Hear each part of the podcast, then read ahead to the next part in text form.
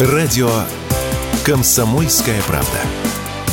пятнадцать лет на страже правды.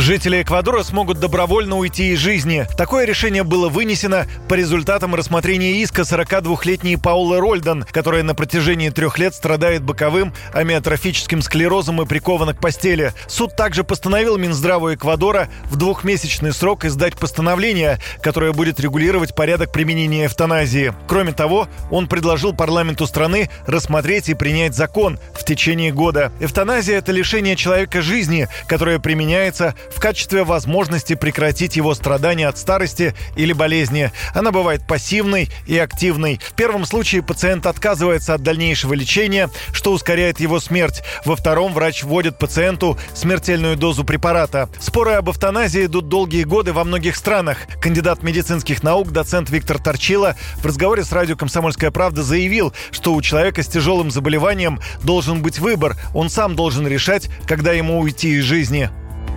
В ряде случаев пациенты, они мучаются, они живут. У меня иногда бывает, приходит человек на прием и говорит: вы знаете, говорит, я устал от жизни, мне помочь никто не может, я сам страдаю и мучаю окружающих, я бы хотел уйти из жизни. То есть это фраза, которую люди говорят достаточно часто. Просто в молодости люди не понимают того, что это действительно возможно. Да, нам кажется, что человек хочет жить вечно, а люди устают от жизни. И вот когда такой возможности нет, начинается мучение и для человека, и для окружающих. Поэтому эвтаназия – это просто право человека на то, чтобы уйти из жизни, вот, окончить жизнь тогда, когда ему будет нужно. Я считаю, что у человека должен быть выбор, что он сам должен выбирать, когда ему уйти из жизни. Если ему нужно, он должен уйти из жизни. В сентябре две тысячи двадцать второго года в Швейцарии в возрасте девяносто одного года умер известный французский режиссер Жан-Люк Годар. Он сделал эвтаназию. Газета «Либерасьон» сообщила со ссылкой на его родственников, что у Годара не было тяжелых заболеваний, а он просто был истощен. Жена режиссера рассказала, что он мирно скончался в окружении близких в своем доме на Женевском озере. Активная эвтаназия разрешена в Швейцарии, Нидерландах, Бельгии, Люксембурге, Испании и ряде американских штатов. Фиксируются такие случаи, когда пациенты специально едут в эти страны для проведения процедуры эвтаназии, отмечает врач Виктор Торчило.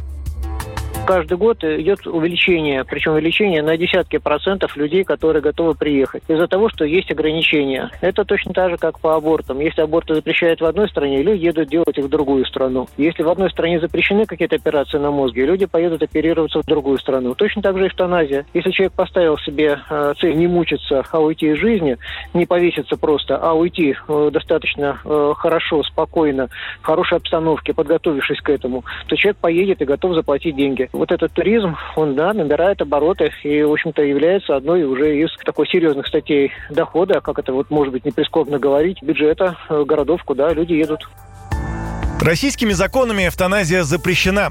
эр пэ цэ, в частности, выступает против такой процедуры. Вот что об этом заявила радио «Комсомольская правда» заместитель председателя Синодального отдела по взаимоотношениям церкви с обществом и СМИ Вахтанг Кипшидзе. Позиция церкви по вопросу эвтаназии основывается на том, что человеческая жизнь является высшей ценностью. Лишать человека жизни, а эвтаназия, если это активная эвтаназия, предполагает в том числе и соучастие в этом преступлении врача, это, это унижение дара человеческой жизни. То есть врач делает противоположное тому, что он должен делать. Вместо того, чтобы защищать жизнь, он помогает от нее избавиться. Эм, какими бы тяжелыми не были бы страдания человека, думаю, что современная высокотехнологическая медицина, э, современные медицинские средства, они могут облегчить страдания. Законопроект об эвтаназии особенно активно последний год обсуждают во Франции. Подготовка документа о паллиативной помощи, легализующей доступ к эвтаназии для неизлечимо больных, президент страны Эммануэль Макрон анонсировал в апреле прошлого года. Сейчас на эту тему в стране идут дебаты, рассказала радио «Комсомольская правда» эксперт по Франции Надежда Узунова. Действующий президент Эммануэль Макрон считается сторонником этой идеи. Предполагается, что тем или иным образом внедрение эвтаназии будет продвигаться. В принципе, во Франции действительно очень давно идет обсуждение этой темы, уже много лет, не одно десятилетие, и в отличие от других европейских стран, французы, в общем-то, активно сопротивляются введению этой меры.